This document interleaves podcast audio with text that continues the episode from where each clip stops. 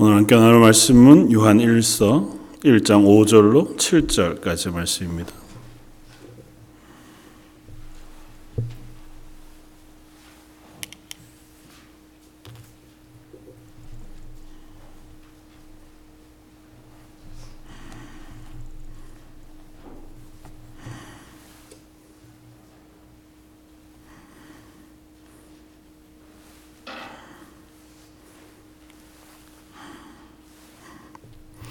요한 1서 1장 5절로 7절까지 말씀.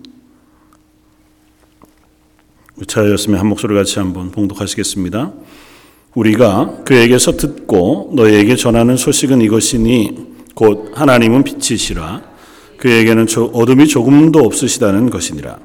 만일 우리가 하나님과 사귐이 있다 하고 어둠에 행하면 거짓말을 하고 진리를 행하지 아니함 이거니와 그가 빛 가운데 계신 것 같이 우리도 빛 가운데 행하면 우리가 서로 사귐이 있고 그 아들 예수의 피가 우리를 모든 죄에서 깨끗하게 하실 것이요. 아멘. 음, 어떤 사람 혹은 어느 장소에 대한 캐릭터를 소개한다고 하면 다양한 것에 대한 이야기들 우리가 어, 할수 있을 것 같습니다. 뭐 그 사람은 어, 어떠하다라고 하는 어, 것들을 이제 이미지로 그려내기도 하고 또 내가 경험한 그 사람의 어떤 성품들에 대한 이야기들을 할 수도 있을 터인데 참 어려운 것이 하나님에 대한 어, 소개 혹은 그 하나님의 성품에 대한 고백인 것 같아 보입니다. 여러분들에게 하나님은 어떤 분이십니까? 여러분들이 경험하고 혹은 여러분들이 고백하는 하나님 어떤 분이시다 하는 그 고백들은 어떤 거가 있을까요? 이제 성경을 통해서 주로 우리가 어, 확인하게 되고 또 우리가 알게 되고 고백하게 되어지다가 어, 욥처럼 우리의 인생 가운데 그 하나님을 경험하게 되어지면서 그 하나님의 성품이 조금 더 크게 풍성하게 실제적이 되어지기도 하는 것을 우리가 확인합니다. 그래서 오늘 사도 요한은 그 하나님에 대하여 어, 이렇게 선언합니다. 하나님은 빛이시다.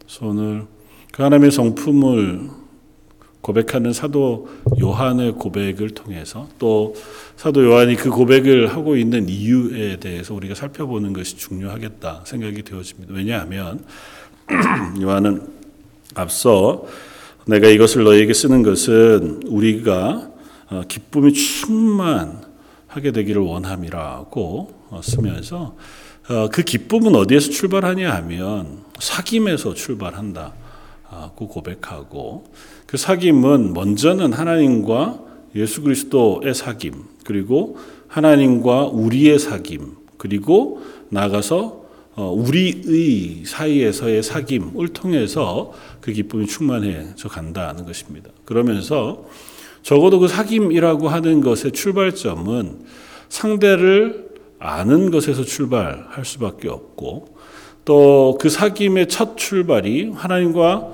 우리의 사귐 혹은 하나님과 예수 그리스도 안에서의 사귐이라고 어, 선언했을 때 하나님이 누구시냐라고 하는 고백이야말로 우리의 기쁨의 가장 근본적인 첫 출발점이 되어질 수밖에 없기 때문에 그렇다는 것입니다. 어, 이 말이 참 어렵죠. 어, 그리스도인의 기쁨의 출발점이 하나님이 누구신지 아는 것이다. 이게 논리적으로는 설명이 되는데요. 실제로 우리의 믿음 생활하는데, 신앙생활 하는데, 우리가 막 기쁨을 누리고 또 어, 마음속에 놀라운 감격을 경험하는 데 있어서 하나님 누구시다고 하는 설명이 우리의 기쁨의 이유가 된다. 어, 그러신 적이 있나요? 사실은 있어야 정상입니다. 정상입니다. 이렇게 표현하면 좀 이상하니까. 있는 것이 맞습니다. 왜냐하면 하나님이 어떤 분이신지 알게 돼야 그것 때문에 확인되어지는 놀라운 일들을 우리가 비로소 깨달아 알게 되어지고 어, 그 앞에 선 우리의 스스로의 모습에 대해서 또다시 확인하게 되면서 그것이 기쁨의 이유가 될 수밖에 없거든요. 사실은 처음에는 그 하나님을 알면 기쁨이라기보다는 어쩌면 두려움이 앞서는 것이 어, 먼저인지 모르겠습니다.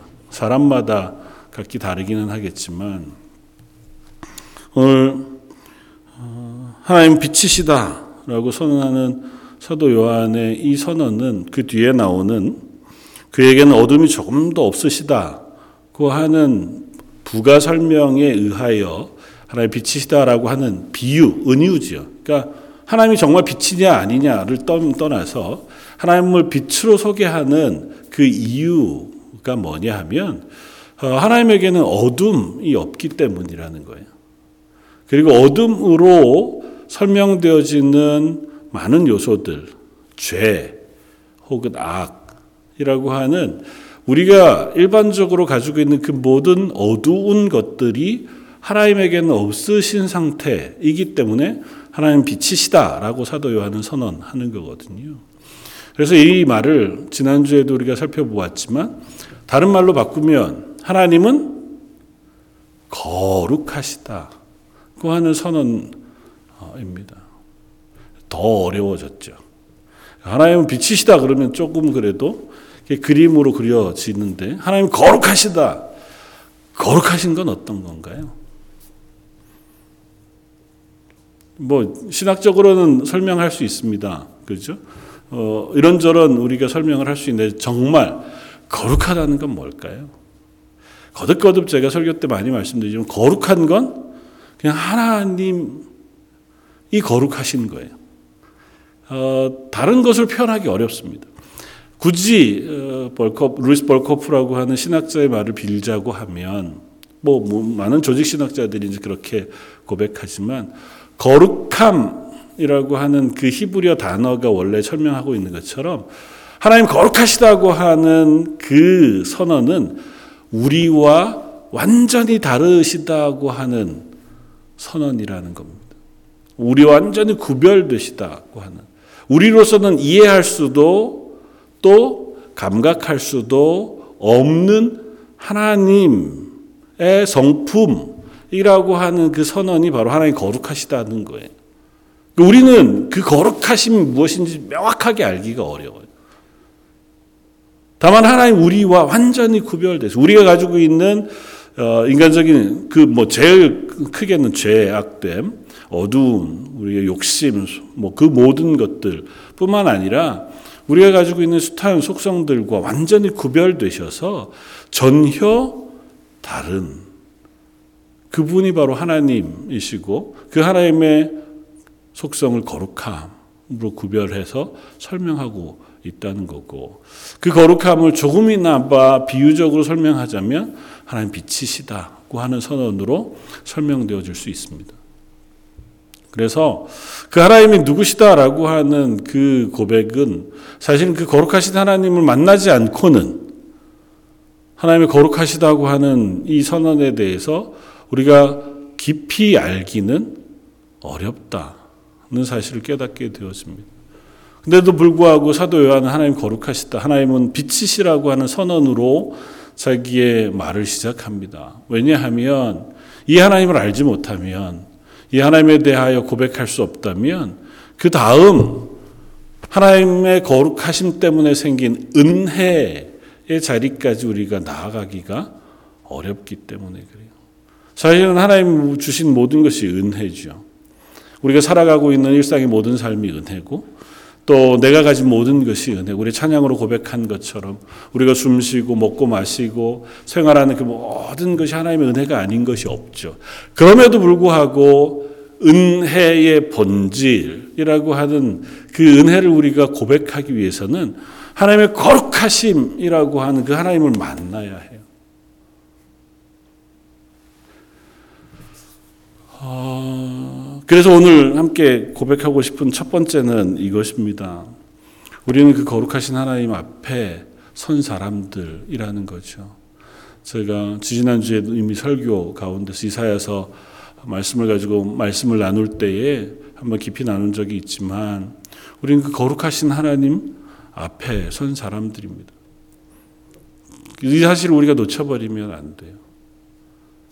그 하나님의 거룩하심에 대한 감각을 우리가 잃어버리면 안 됩니다. 그런데 사실은 너무 익숙해져서요. 우리가 예배 자리에 맨 처음에 설 때, 혹은 그 하나님에 대한 감각이 예민할 때, 우리가 예배 자리에 서면 그 예배의 자리가 얼마나 두렵고 떨리는지 몰라요. 그래서 예배에 출석하기 위하여 내가 교회를 향하여 나아올 때, 혹은 기도의 자리에 설 때, 혹은 하나님의 말씀을 대할 때에 대단히 우리 스스로를 조심하고 점검하고 또 하나님 앞에 회개함으로 하나님 앞에 서게 되었습니다. 그러다가 익숙해지면 그 모든 것들이 조금씩은 어, 희미해져요. 그래서 하나님이 친구 같아집니다. 어, 하나님 아버지로 부르기도 하고 이제 아버지는 많이 요즘은 어, 집안에서 이 지위가 많이 낮아진 이 존재잖아요. 그러니까 어, 특별히 캐나다에서는 아버지의 그 위치가 어, 아주 낮은 나라 중에 하나니까 아, 아버지 하나님 아버지 이러면 조금 편안한 어, 친구처럼 느껴지고 그 하나님을 만나는 것이 어, 익숙해지고 그리고 하나님에 대해서는 사랑의 하나님, 극률하신 하나님, 오래 참으시는 하나님에 대한 고백을 우리가 늘 하다가 보니까 그 하나님은 괜히 나를 잘 안아주실 것 같고, 괜히 나를 용서해 주실 것 같고, 많이 참아 주실 것 같고, 내가 힘이 없으면 격려해 주실 것 같고, 위로해 주실 것 같은 하나님의 이미지로만 이렇게 계시단 말이죠. 물론 그러시죠, 하나님은. 그러나 그 하나님이 그렇게 하시는 하나님이 누구시냐라고 하는 선 고백이 있어야 되는데 그 하나님이 거룩하시다는 거예요. 그 하나님이 거룩하시다는 것이 우리와 완전히 구별되시다라고 하는 설명을 사도 요한이 하는 이유가 있습니다. 왜요? 하나님과 우리 사이에 사귐이 있어야 그 사귐을 통하여 우리가 기쁨이 충만해지는 거잖아요. 하나님과 사귐이 있는 것이 우리의 기쁨이 충만한데 그러고 나서 사도 요한은 바로 뭐라고 얘기한다고요? 하나님 거룩하시다고요. 다른 표현으로 표현하면 우리는 하나님과 사귐이 있어야 기쁨이 충만해질 수 있어. 그런데 하나님은 우리와 사귈 수 있는 분이 아니야. 라고 얘기하는 거예요. 니네가 하나님을 사귈 수 있는 수준이 되지 못해. 그러니까 하나님은 우리가 사귈 수 있는 분이 아니고 아주 멀리 높이 계신 분이 하나님이시요. 우리와는 완전히 구별되신 분이 하나님이야. 그래서 우리는 그 하나님을 찾아갈 수도 만날 수도 사귈 수도 없는 존재가 우리야 라고 선언하는 거예요. 이율배반적이죠. 사도 요한의 설명은 대단히 이율배반적입니다. 우리는 하나님과 사귐이 있어 그 안에서 기쁨이 충만하기 위해 이 편지를 내가 너희에게 쓴다고 시컷 얘기해 놓고 그 말 바로 뒤에 뭐라고 표현한다고요? 그런데 미안하지만 우리는 하나님을 사귈 수가 없어 라고 얘기한다. 놀리는 것도 아니고. 하나님 빛이시다라고 하는 선언은 그것입니다. 왜냐하면 우리는 비칠 수 없거든요. 우리에게는 어둠이 있어요. 우리엔 죄가 있단 말이죠.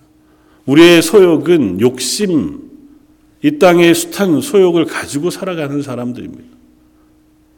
우리가 살아온 오늘 하루, 뭐 지난 일주일만 우리가 잔잔히 돌아봐도 그 가운데 우리는 늘 하나님의 빛 가운데 의롭 곱고 선하고 착하게 살았습니다.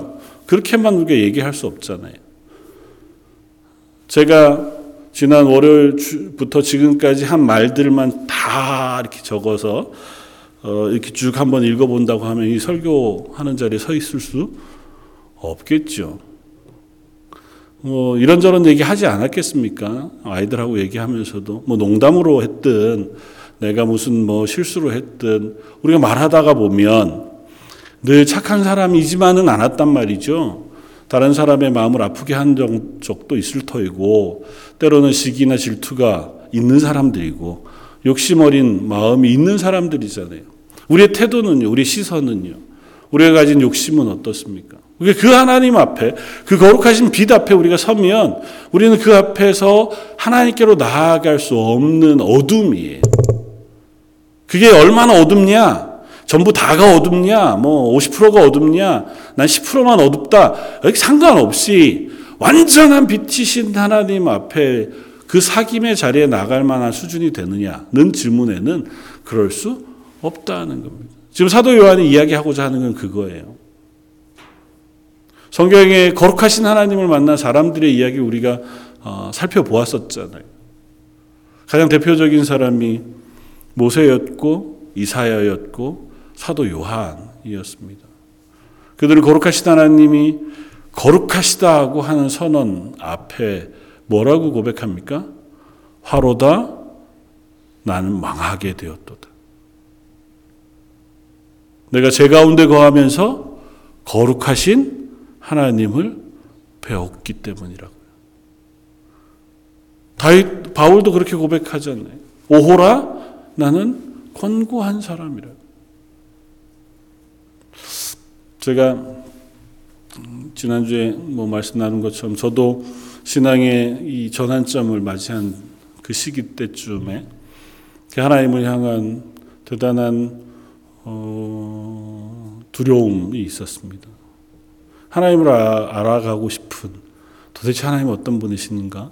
내 신앙의 근본은 무엇인가에 대해서 알고 싶어 숱한 책들을 읽고 고민하는 가운데 제게 왔던 가장 큰 어, 고백은 두려움이었습니다. 어, 하나님 너무 어, 거룩하신 분이시고 그 하나님 앞에 서기에는 내 존재는 너무 추하고 부끄러운 모습이고 그래서 그 하나님이 날 사랑하셨다, 사랑하신다 그 하는 선언이 너무도 감사하지만 너무 무거웠습니다. 그래서 전에도 고백했지만 어, 평생 나는 그 빛을 갚으면서 살아야 되겠다. 그 하는 게 제 첫 번째 감각이었습니다. 그러니까 남은 아, 내가 예수 그리스도를 주로 고백한 이 삶의 남은 모든 시간은 예수님이 날 위하여 해주신 사랑을 갚으면서 사는 삶이다. 그래서 전에도 말씀드렸지만 하루빨리 누군가를 대신해서 내가 죽으면 순교, 아, 그러면 아주 간단하게 완전히는 아니어도 내가 할 수 있는 최선을 다해서 빛을 갚을 수 있겠다 싶었다니까요.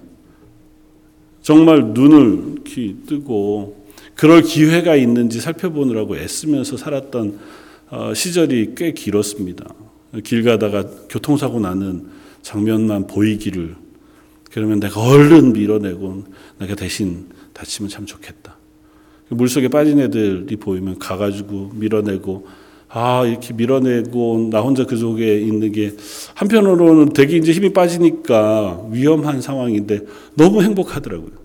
그래도 애들은 살렸고 어, 이만하면 족하다. 근데 어리석은 생각이죠. 그게 어떻게 그 하나님 앞에 빛을 갚는 행위가 되겠으며 그 하나님이 기뻐하시는 일이 되겠어요.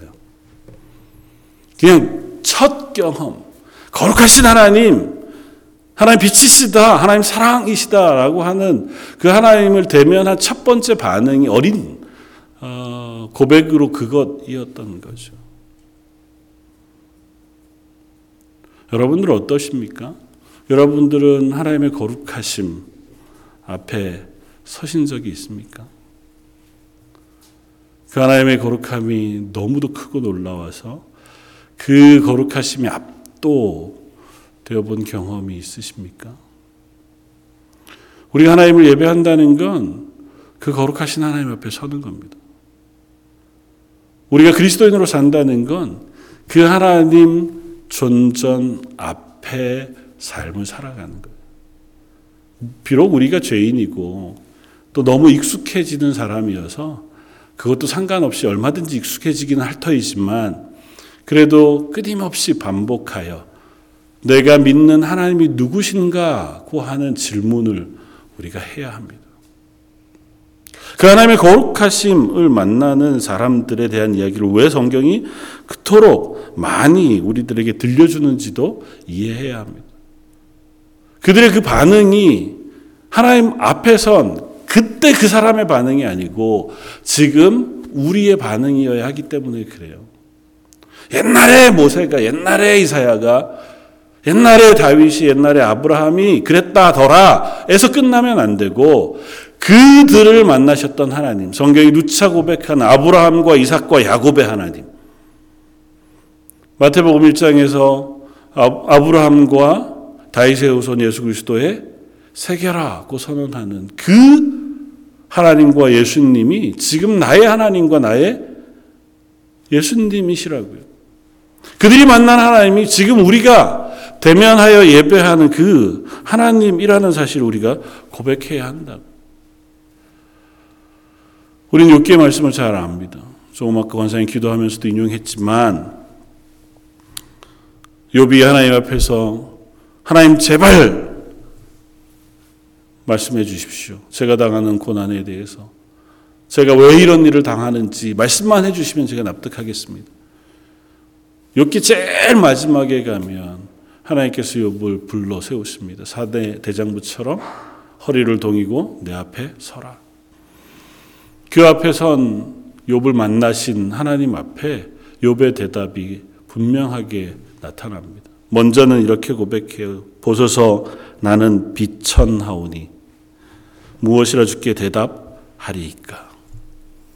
하나님 말씀하시라고 하는데 제가 할 말이 없습니다. 그 하나님 앞에 압도되어지죠. 그리고는 어떻게 고백합니까? 내가 주께 대하여 귀로 듣기만 하였사오니 이제 눈으로 주를 배움나이다. 그리고 나서 그러므로 내가 스스로 거두어 드리고 삼가고 티끌로 제 가운데서 회개 하나이다. 하나님을 내가 들어서 알 때에 감각하지 못했던 감각이에요. 하나님 눈으로 보고 하나님을 만나게 되니 뭐가 고백된다고요? 내가 죄인이구나.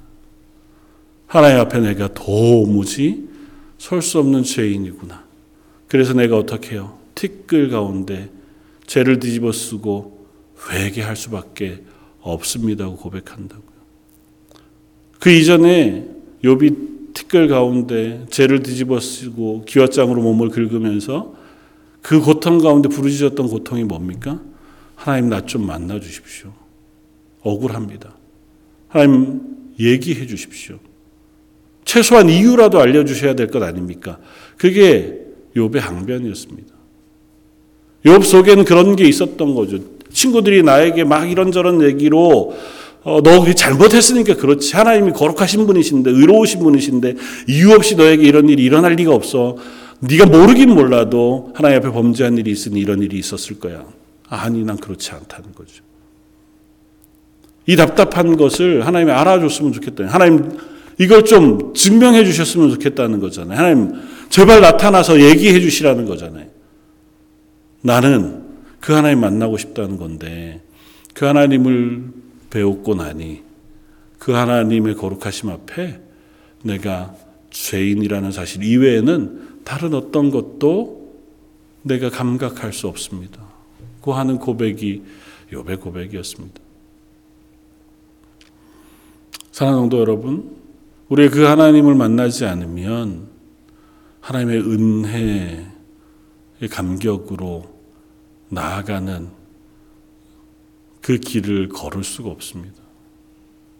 사귈 수 없는 하나님, 우리로선 다가갈 수 없는 하나님, 그 하나님이 우리를 만나 주시는 거잖아요. 그 하나님이 나와 사귀시는 거라고요. 그 하나님 누구신지 모르고 만나는 건 그냥 어 괜찮은 분을 만나는 거구나 정도쯤일 수 있어요. 근데 이분이 누구신지 알고 만나는 건 전혀 다른 감각이라고요. 이분이 나에게 어떤 분이신가를 알고 그분을 대면하고 그분과 사귀는 건 그것을 우리를 은혜라고 표현해요. 내가 도저히 만날 수 없는 분, 난 가까이 갈 수도 내 힘으로는 그 앞에 두 발을 디디고 서서 반드시 얼굴을 대면할 수도 없는 분. 심지어 뭐 그림으로 이야기하자면 그 하나님의 거룩하시고 영화로운 그 영광 앞에 막 짓눌려서 바닥으로 막 무릎을 꿇고 그렇게 가라앉을 수밖에 없는 상태인데 그분이 나를 일으켜 세워서 같이 야 같이 밥 먹고 우리 함께 얘기 좀 하자 그렇게 해서 나를 친구라고 불러주시고 나를 사랑한다고 얘기해 주시고 나를 품어 안아 주시고 우리를 격려해 주시면서 사람들 앞에 야 얘가 내가 사랑하는 내 아들이야라고 소개해 주신다는 거잖아요. 그게 왜 기쁘지 않고 그게 왜 은혜가 아니겠습니까? 사도 요한이 얘기하는 기쁨은 그 기쁨이에요. 하나님을 아는 기쁨, 하나님과 사귐이 있는 기쁨, 그게 다른 기쁨이에요. 요한은 대단히 감각적인 사람이에요. 우스갯소리를 표현했지만 요한은 F 성향을 가진 사람이라고. 그래서 요한의 설교나 요한의 글들을 읽어보면 그의 감성의 풍성한 것들을 대단히 때로는 심지어는 너무 비유적이고 너무 환상적으로 설명할 만한 표현들을 써요. 그 사도 요한의 표현상 그런 거예요. 너희는 하나님을 만나야 한다. 그 하나님의 크고 강대하심 앞에 서야 한다. 그래야 그 하나님이 나의 하나님이 되신다는 것과 그 하나님이 나를 사랑하신다는 것과 그 하나님이 나를 사귀기 위하여 하늘 보좌를 버리시고 이 땅에 내려오셔서 그토록 힘겨운 고난과 십자가를 지셨다는 사실이 실감되어진다는 것. 너희도 이걸 알기를 원한다는 것. 왜냐하면 사도 요한은 그걸 알았다고 표현합니다. 사도 요한은 육신으로 오신 예수 그리스도와 함께 했고 그 예수님이 당하시는 고난을 보았고 예수님이 달리시는 십자가 아래 섰던 사람입니다. 그리고 예수님의 영이신 성령이 그에게 임하여 그 모든 감각이 자기에게 선 명하게 전달되어지는 경험을 했던 사람이 사도 요한이었습니다. 그리고 사도 요한은 남은 그 평생을 그 예수 그리스도의 복음을 증거하면서 때로는 고난당하면서 산채로 그 걸음을 걸어온 사람이잖아요. 60여 년 가까이 지금 이 편지를 쓸 때까지 그는 숱한 박해와 고난을 통과해 가며 지금 노구를 이끌고 이 편지를 쓰고 있는 겁니다. 사도 요한이 이 시간을 살아낸 것이 어쩌면 그에게는 형벌과 같은 고통이었겠다고 생각이 됩니다. 다른 모든 사도들이 다 순교하는 그 시점에 홀로 순교하지도 못한 채로 이 삶을 살아내면서 교회를 지키고 복음을 전하면서 이 걸음을 걸어온 동안 얼마나 숱하게 기도했을까요? 하나님 저도 순교하고 싶습니다.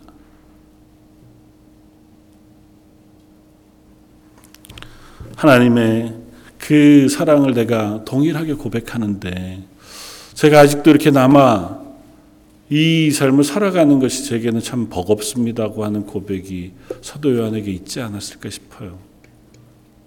그 사도 요한이 지금 편지를 쓰고 있는 겁니다.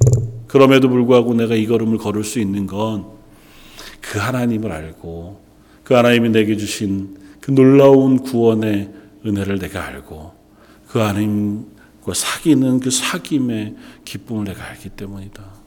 그러므로 너희도 그 하나님을 알았으면 좋겠다. 근데 그 하나님은 말로 설명하는 게 아니에요. 물론 신학적으로 설명할 수 있습니다. 얼마든지 성경을 통해서 그 하나님의 성품들을 우리가 배워갈 수 있어요. 그러나 필경은 그 하나님을 만나야 해요. 이게 표현상 이렇게밖에 표현이 되지 않는 것이 참 안타깝기는 합니다만 무슨 신비로운 어떤 것 그런 게 아니더라도 그 하나님 우리가 알아야 합니다. 우리가 말씀을 읽다가 그 하나님의 크고 놀라우신 그 하나님 되심을 우리가 경험하든지 기도하는 가운데 우리 속에 깨닫게 해주시는 은혜를 경험하든지 아니면 어떤 상황 속에 내게 경험되어지는 그 하나님의 크고 광대하신 거룩하심을 내가 경험하든지 그 하나님 앞에 압도되어지는 그 거룩하심과 그 영광의 무거움 앞에 서서 내가 초라해지는 그 경험이 필요하다. 성경 전체를 관통하고 있는 말씀 중에 한 단어가 고백했던 것처럼 겸비라고 하는 단어입니다. 구약의 겸비라고 하는 단어는 이스라엘의 실패와 관련해서 끊임없이 등장합니다. 너희가 하나님 앞에 범죄하여 하나님께서 너희를 향하여 징계를 내리셨을 때 기근이 있거나 전염병이 있거나 혹은 전쟁으로 인하여 너희가 위기 상황이 되어 너희가 고난을 당할 때 너희가 겸비하여 너희의 죄를 씻고 이곳 성전에 나와서 하나님을 향하여 두 팔을 들고 하나님의 도우심을 구하여 기도하면 내가 그 기도를 들어 너희를 구원해 줄 것이다. 그 사이의 조건이 딱 하나예요. 겸비하여. 그래서 우리는 필경은 우리의 실패 때문에 고난을 받아요. 그리고 그것으로 인하여 어려움을 겪습니다. 우리는 그걸 때로는 고난이라고 얘기하기도 하고 그것을 징계라고 얘기하기도 하지만 우리의 인생에는 그 시간들이 있을 수 있습니다. 그리고 그것이 결코 징계로만 끝나지 않는 것은 그것이 바로 하나님을 알아가는 문턱 발걸음의 첫 시작이기 때문에 그래요. 내가 철저하게 실패해 보았을 때, 비로소 내가 그 하나님 앞에 선 나의 모습을 발견하기 때문에 그래요. 아, 내 힘으로는 안 되는 거였구나. 제가 젊었을 때, 어렸을 때, 어떻게든 한번 내가 열심히 착하게 살아서, 뭐 안 되면 내 손이라도, 내 피라도 뽑아서 제가 그랬다 그랬잖아요. 1년에 막 내가 뽑을 수 있는 피의 양보다 두 배씩 뽑아서 헌혈하고 그렇게 해서라도 내가 막 빚을 좀 갚아가면서 이렇게 하면 조금 낫게 사는 게 아닐까. 아니요, 내 몸에 있는 피를 다 뽑은들 그게 무슨 빚이 갚아지겠어요. 그걸 깨달아야죠. 그걸 몰랐던 거죠. 그 수준에 이르지 못했던 겁니다. 그 하나님의 크심을 내가 아직도 완전히 경험하지 못하는 거죠. 근데 적어도 그 단계를 통과해야 돼요. 그게 없이 하나님 너무 좋습니다. 거기에는 사실은 어, 물론 그러면 너무 감사하죠. 그게 너무 단단해서 나는 뭐 그 사랑에는 그런 분 못 본 게 아니에요. 저는 그런 분들을 봤어요. 난 처음부터 하나님 너무 좋고 그 하나님의 사랑이 너무 커서 난 거기에선 절대 흔들리지 않습니다.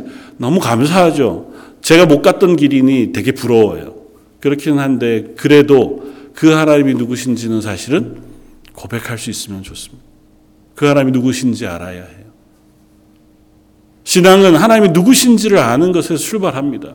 그리고 그 하나님 거룩하시다고 하는 선언이 사도 요한의 입장에서 우리가 하나님 앞에 그 하나님의 구원과 은혜의 기쁨을 누리는 첫 걸음이라고 사도 요한은 이야기하고 있는 기대하기는 우리의 예배가 또 우리가 드리는 찬양이 그 하나님의 거룩하심을 우리가 고백하고 경험하는 시간이었으면 좋겠습니다. 여러분들이 살아가는 매 삶의 순간 속에 그 거룩하신 하나님을 경험할 수 있었으면 좋겠습니다.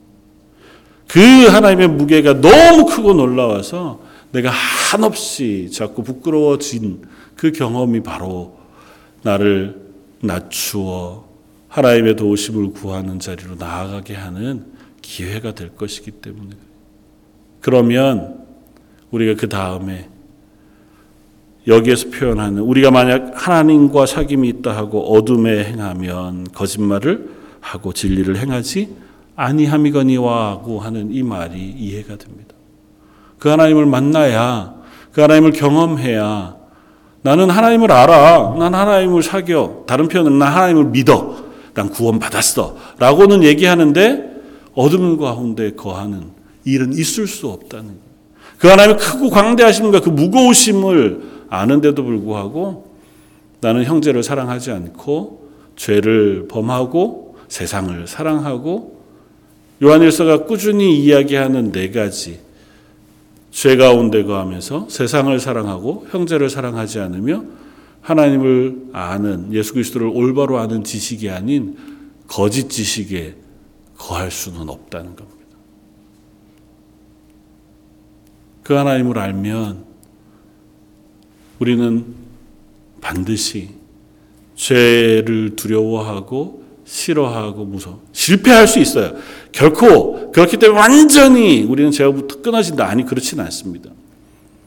아주 질기게 우리를 유혹하고 끊임없이 우리를 흔들 것이기 때문에 자주 우리는 그것에 넘어져요. 그래서 우리는 이 사도 바울의 고백처럼 또다시 그 자리에 서는 오호라 나는 공고한 사람이라고.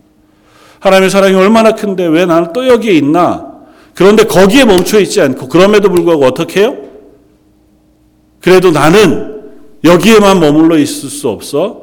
예수 그리스도의 십자가 앞에 나아가 회개하고 나를 도와주시기를 구하고 나를 도우시는 하나님을 사모하며 그 앞으로 한 걸음 더 나아가기 애쓰고 분투하여 싸우는 삶을 살아간다고요. 그렇게 하면 이사야 41장에 주를 악모하는 자는 독수리가 날개침 같을 것이라고 하는 그 새 힘을 하나님 우리에게 겁니다. 그래서 그 힘을 의지하여 또 싸움을 싸우는 거고 또 그 하나님의 사람으로 살아가는 힘을 내는 것이고 그때 어떻게 해요? 그때 우리 속에 기쁨의 충만이라고 하는 것들을 경험하게 되어질 거라고. 이건 너무도 분명한 사실입니다. 그 하나님이 나의 하나님 되신다는 것과 그 하나님 나를 사랑하시고 나를 만나 주신다는 기쁨을 우리가 확인하면 다른 기쁨은 크게 뭐 기쁠 수 있죠. 그러나 그게 이 기쁨을 능가하지 못한다는 것을 깨달을 수 있습니다. 세상의 그 무엇도 하나님을 아는 즐거움과 기쁨을 이길 수 없습니다. 난 너무 이 세상에 즐거운 게 뭐가 있어. 근데 하나님을 아는 기쁨, 하나님을 예배하는 기쁨보다 그게 더 즐거우면 우리가 하나님을 아는 기쁨을 모르는 겁니다. 그 하나님 누구신지를 아직 모르는 거예요. 그건 분명합니다. 알고 싶으시지 않습니까? 하나님, 그 하나님을 알게 해 주십시오. 만나게 해 주십시오. 그 하나님을 아는 기쁨 속에 서게 해 주십시오. 다른 무엇보다 그 하나님이 알고 싶습니다. 그 하나님을 만나게 해 주십시오. 고백하고 기도하는 저 여러분들 되시기를 주님의 이름으로 부탁을 드립니다. 한번 더 기도하시겠습니다.